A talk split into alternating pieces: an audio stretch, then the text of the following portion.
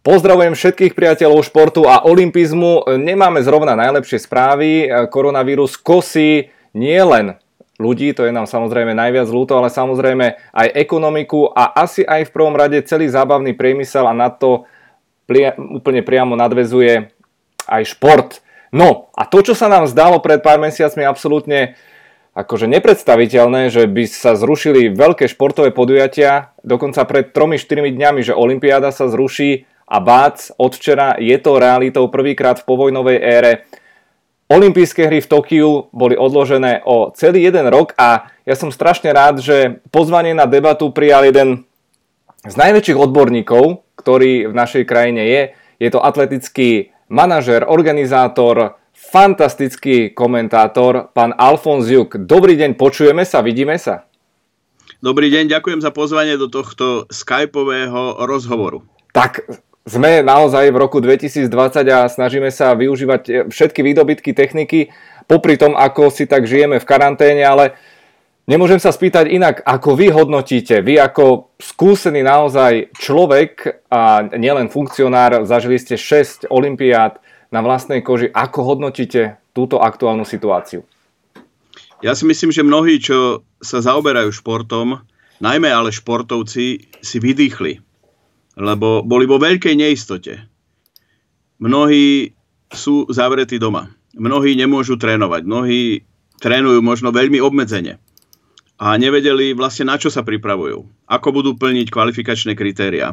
A všetky tieto súvislosti, takže z tohto pohľadu si myslím, a celosvetovo to aj vidím na ohlasoch športovcov, všetci tlačili na Medzinárodný olimpijský výbor, aby konečne prijal nejaký aspoň plán, keď už nie rozhodnutie. A napokon prišlo to veľmi rýchlo. V nedeľu bol plán, do 4 týždňov už pripúšťame odloženie a v zápetí, a zrejme zohralo úlohu aj to, ako vidíme nárast žiaľ prípadov nákazy, najmä v Európe, ale aj v iných častiach sveta, čo doteraz nebolo, tak to primelo Medzinárodný olimpijský výbor v súčinnosti s japonskou vládou a japonskými organizátormi, aby prijali to rozhodnutie, ktoré ste spomínali. Istotne je skupina atletov, ktorá nie je príliš nadšená, najmä povedal by som tých starších, ktorí možno sa chceli v Tokiu 2020 rozlúčiť s kariérou. Taký najsvetlejší príklad je náš olimpijský víťaz Matej Todt, ktorý má teraz naozaj ťažkú hlavu a veľkú dilemu sa rozhodnúť, ako s týmto ako s týmto novým plánom na olympijské hry naloží.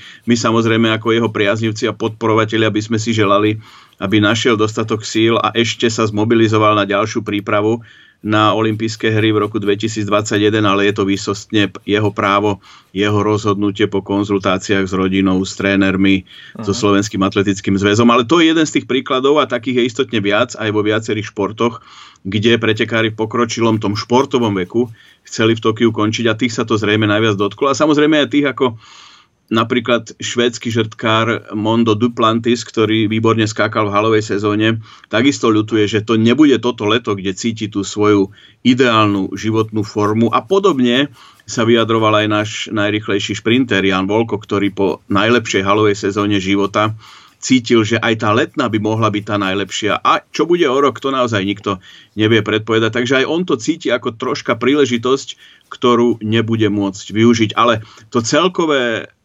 dobro, to celková, tá celková snaha ochrániť zdravie v tomto samozrejme prevážila. Mm-hmm. Máme tu niekoľko podtém, ktorým by som sa chcel venovať. Už ste spomenuli Mateja Tota, ale takisto myslím, že Danka Barteková, Erik Vlček, bolo tu viacero športovcov, ale čo hneď mne napadlo ako prvé, že OK, odkladá sa to o rok, ale už nám nenastáva vlastne pretlak športových podujatí, pretože len ak sa rozprávame o atletike, tak budúci rok by mali byť halové majstrovstva sveta, Európy, to isto, takisto vonku.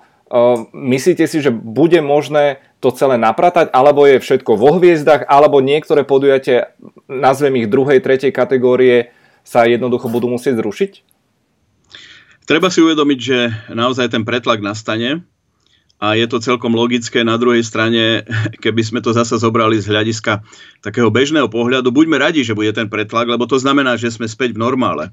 Že ako keby sa ľudstvo vyrovnalo s koronavírusom. A toto možno je to problém, ale dá sa zvládnuť. Čo sa týka samotnej atletiky, konkrétne práve vo chvíľach, keď e, robíme tento rozhovor, sa naozaj čaká na rozhodnutie v súvislosti s majstrovstvami Európy, ktoré majú byť v Paríži koncom augusta 2020 a všetci veria, že Francúzi a tá situácia najmä okolo umožní tento šampionát uskutočniť, lebo keby sa mal aj tento šampionát presúvať do ďalších rokov, povedzme aj, tak by to bola naozaj veľká komplikácia, lebo si zoberme, že v roku 2021 majú byť v atletike majstrovstva sveta. V Spojených štátoch, v Eugene, v štáte Oregon, inak premiérové, veľké majstrovstvá sveta v Spojených štátoch, čo je tiež veľká vec, dokončujú tam štadión, aspoň budú mať času hm. na to, aby ho riadne dokončili, to si aspoň z toho e, zlého niečo dobré môžu aj organizátori, aj priaznivci vybrať ale v každom prípade povedali, že sú pripravení diskutovať o presune tohto šampionátu na rok 2022.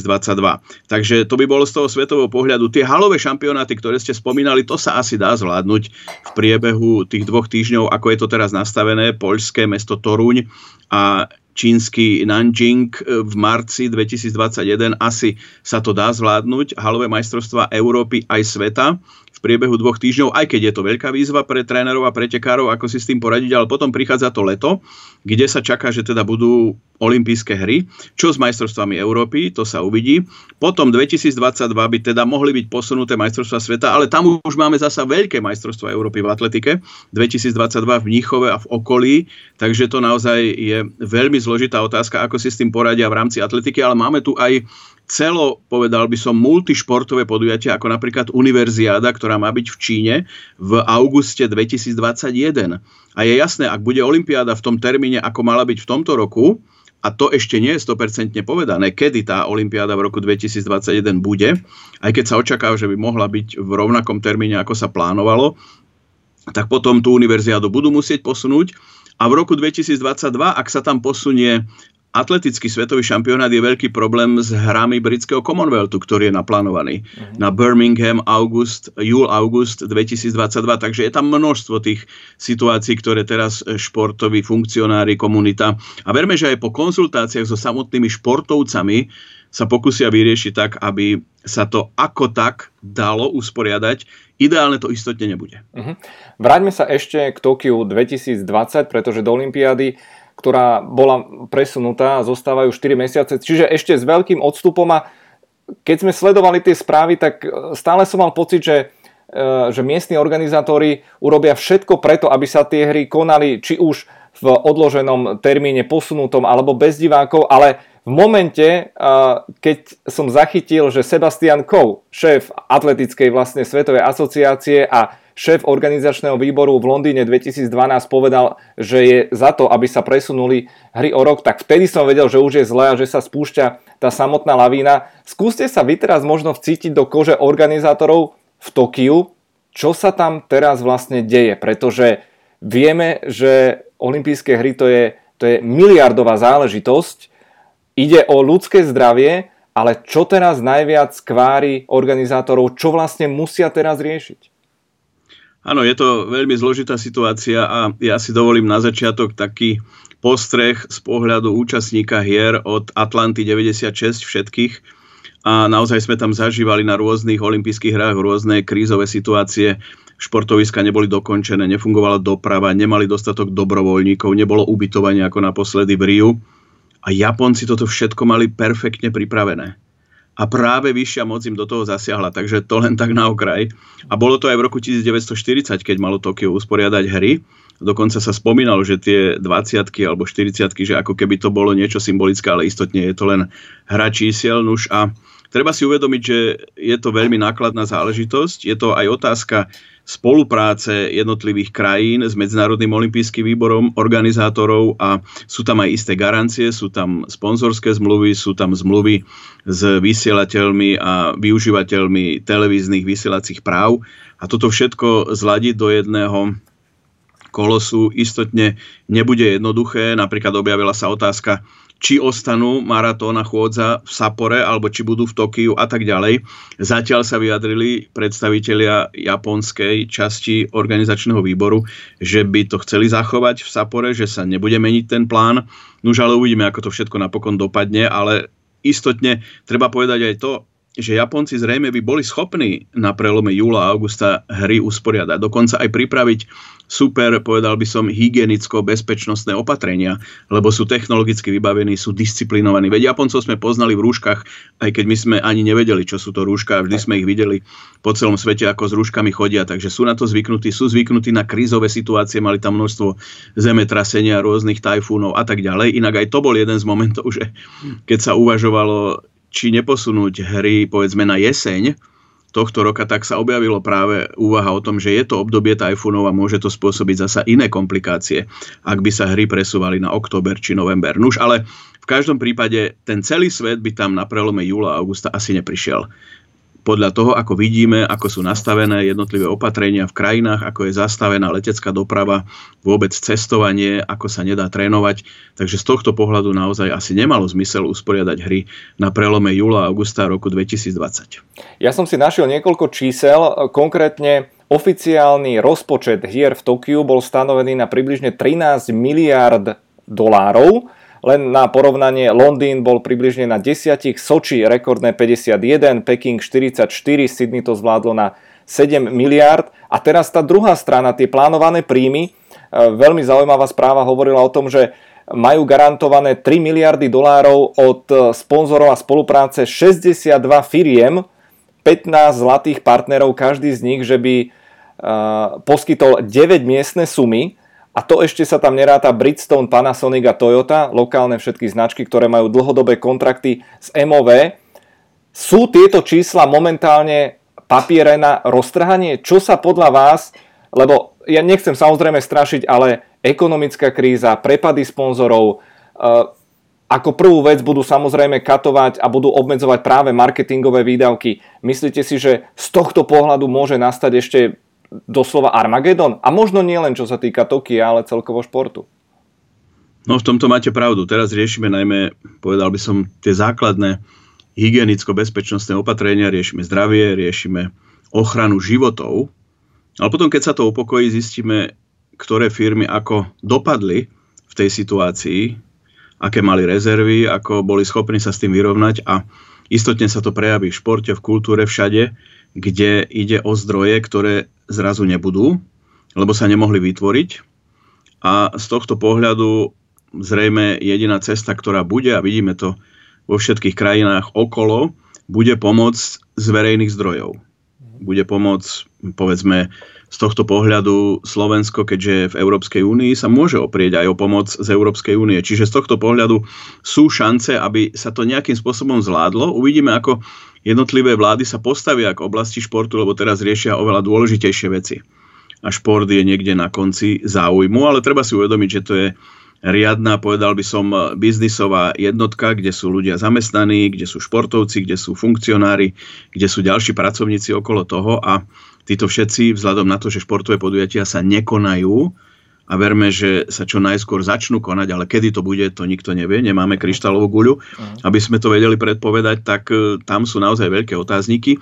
Zachytil som napríklad, že už švajčiarska vláda povedala, že na dopady v športe vyčlení istú sumu miliónoch e, švajčiarských frankov. Švédska vláda povedala, že bude pomáhať aj oblasti športu, tak verme, že niečo sa udeje aj v tých našich regiónoch, ale späť k, teda k tej vašej pôvodnej otázke, istotne to bude znamenať finančné operácie, ktoré nepôjdu do plusového smeru, ale skôr do toho mínusového.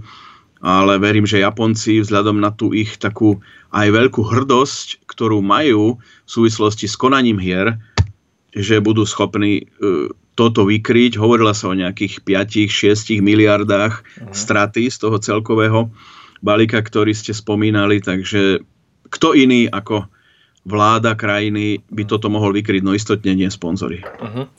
Ako by povedal pán expremiér, bude to drahé, ale samozrejme iba na vypnutý mikrofón. E, údajne e, nedá mi nespýtať sa na samotných športovcov, pretože sledujeme, že tí najväčší, najslavnejší počnú s futbalistami, počnú s Rogerom Federerom, venujú veľké sumy, vzdávajú sa časti svojich platov, ale vy ako skúsený manažer viacerých športovcov, prevažne atletov, atletika nie je žiaden výnosný extra biznis. A ako prežije tieto časy Jano Volko, Matej Todt a ďalší naši, naši športovci? Nie je ohrozené aj ich živobytie? Je to dobrá otázka a zrejme bude závisieť na tom, ako dlho bude trvať situácia, kým sa začne súťažiť. Ak by sa vôbec nesúťažilo v roku 2020, môže to byť veľmi zložité.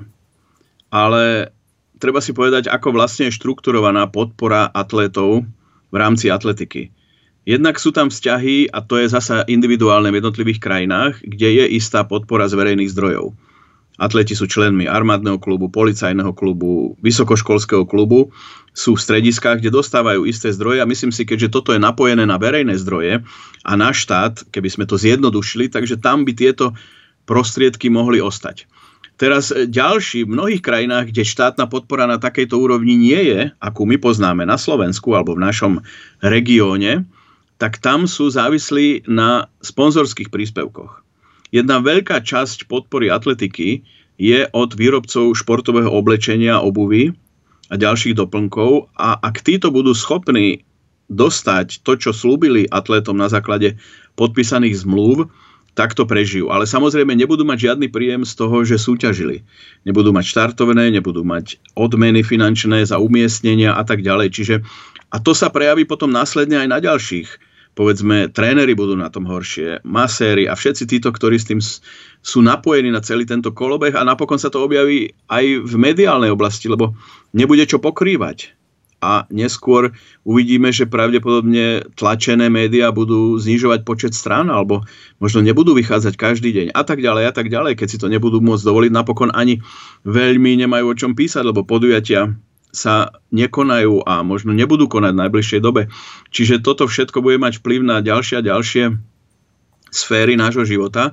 A atleti, keďže ako ste dobre spomínali, ich zárobky sa ani zďaleka nedajú porovnať s niektorými inými, najmä kolektívnymi športami na celosvetovej globálnej úrovni. Jediný Usain Bolt so svojimi príjmami ako tak sa dostával do nejakých tých rebríčkov, aj to niekde v závere, takže z tohto pohľadu naozaj atleti nebudú na tom dobre, o tom nie je pochyb, ale záleží aj na tom, ako prežijú túto krízu ich najväčší sponzory, a to sú výrobcovia športového oblečenia a obuvy. Neviem, či v tejto relácii to môžeme spomenúť. Všetko môžete, ich názvy, koho. Ako teda koho. najmä Nike a Adidas a čiastočne aj Puma a Asics. Tieto štyri firmy sa najviac profilujú v zmluvách s atletmi.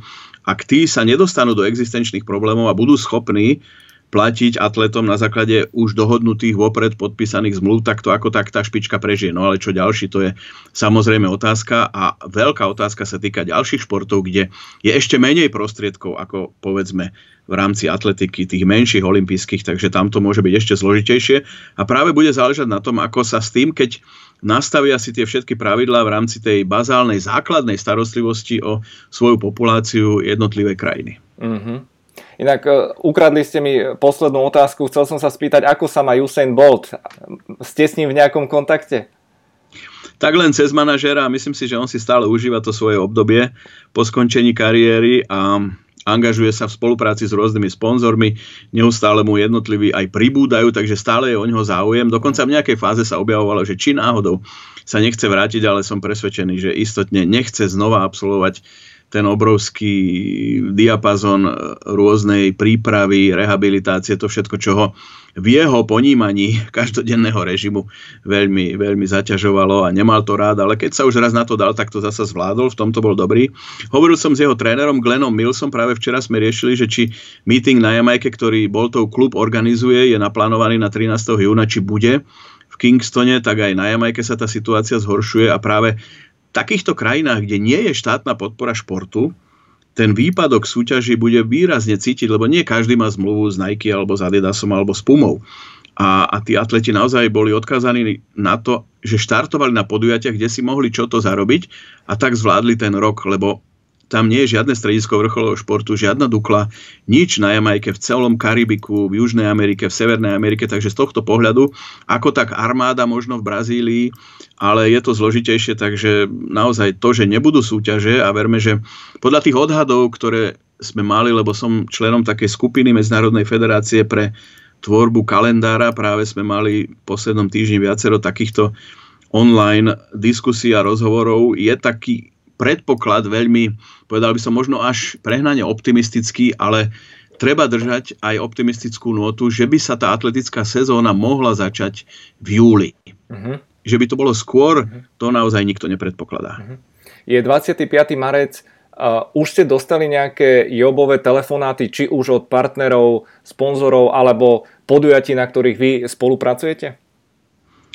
Áno, rušia sa podujatia. Začalo to cestnými behmi, maratónmi, to bolo marci, apríli, teraz keď berieme ten kalendár, čo nás čaká. Teraz už prichádza naozaj a môžeme to čakať tento týždeň aj budúci, že sa definitívne zrušia všetky májové významné medzinárodné podujatia. To už sa dostávame do sezóny na dráhe a dá sa očakávať, že aj ten jún bude veľmi otázny. Napokon uvoľnilo sa to aj tým rozhodnutím o olympijských hrách, lebo mm. ak nevedeli, že či budú olympijské hry alebo nebudú, tak tí organizátori nechceli to podujatie zrušiť, lebo v prvom rade nechceli obrať tých domácich atletov o možnosť kvalifikovať sa. Mm. Teraz sa vie, že olympijské hry budú až o rok, takže keď nič nebude v júni, tak sa nič až tak veľmi nestane z pohľadu olympijských hier, lebo je celý rok na to, aby sa atleti mohli kvalifikovať. Samozrejme, teraz je otázka, ako naložia s tými, ktorí sa už kvalifikovali. Napríklad tak. Kenia už nominovala svoj maratónsky bežecký tím na Tokio.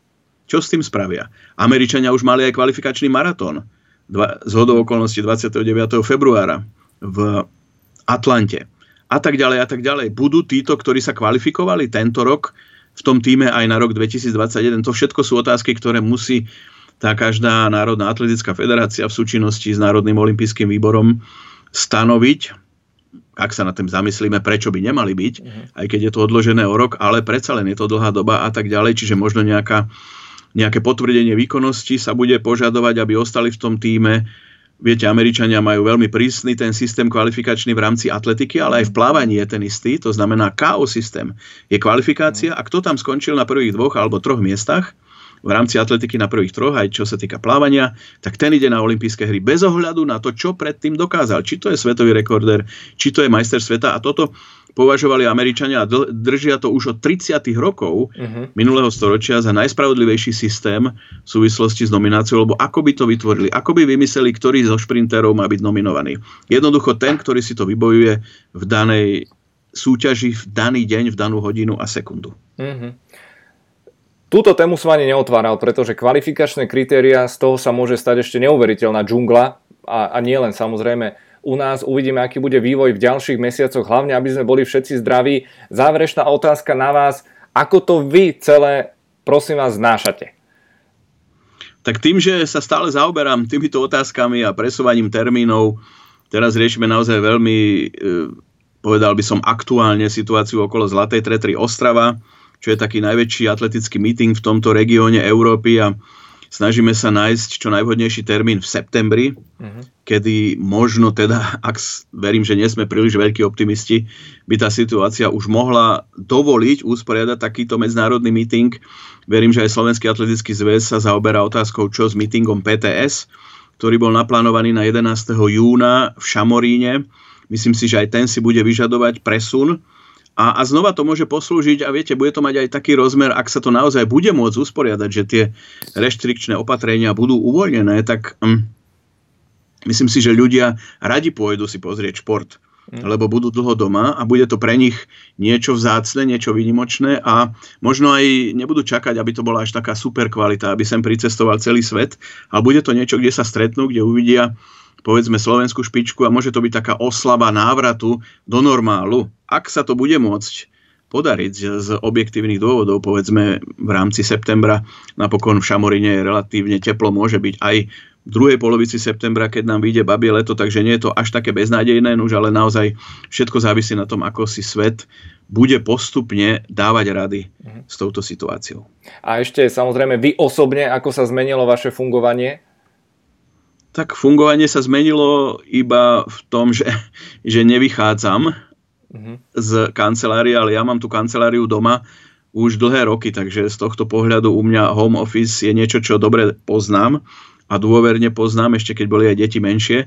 Takže z tohto pohľadu som si vždy nejakým spôsobom vedel vytvoriť priestor, aby sa to dalo, ale úplne sa to nedá oddeliť Takže boli rôzne situácie, kedy prišlo za mnou malé dieťa a medzi tým som riešil nejaký dôležitý telefonát, uh-huh. ale e, ja držím naozaj všetkým palce, ktorí bojujú v tej prvej línii, lebo vidíme sami, že ten šport, ktorým sa povedzme ja zaoberám, je síce pekný, je to chlieba hry, je to dobrá zábava, ale je to menej podstatné ako bojovať o záchranu životov a v tomto smere držím palce všetkým, ktorí za nás ostatných v tej prvej línii bojujú. Uh-huh.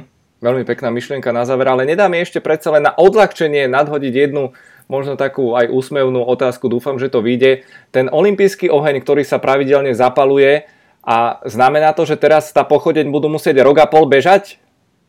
Našťastie nie, niekde ho tam uložia do bezpečných priestorov a verím, že včas dostanú súhlas na to, aby to, čo je naplánované, aby si mohli odbehnúť po území Japonska, lebo je to obrovská česť pre mnohých aj bývalých športovcov alebo iné osobnosti, ktorí sa zúčastnia tohto behu s pochodňou a myslím si, že aj ten záverečný moment, keď už sa vbieha na ten hlavný štadión olimpijský, kde bude zapálenie olimpijského ohňa, tak e, vždy sa s napätím čaká, kto to bude.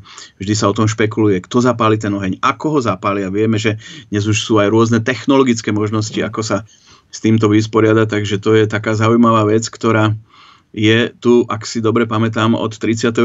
v Berlíne medzi nami z pohľadu olympijských hier a tešíme sa, že sa vrátime do normálu. Kedy to bude? Mm. To je otázka, ktorú dnes nikto nevie zodpovedať. Dámy a páni, to bol Alfons Juge. Som veľmi rád a vďačný, že ste prijali pozvanie do E1 podcastu. Určite si dáme ešte pokračovanie, pretože vy máte v hlave toľko vzácných myšlienok a, a zážitkov, ktoré určite by bolo skvelé ponúknuť. Ďakujem ešte raz a nech ste zdraví a nech ste optimistickí. Ďakujem, všetko dobré.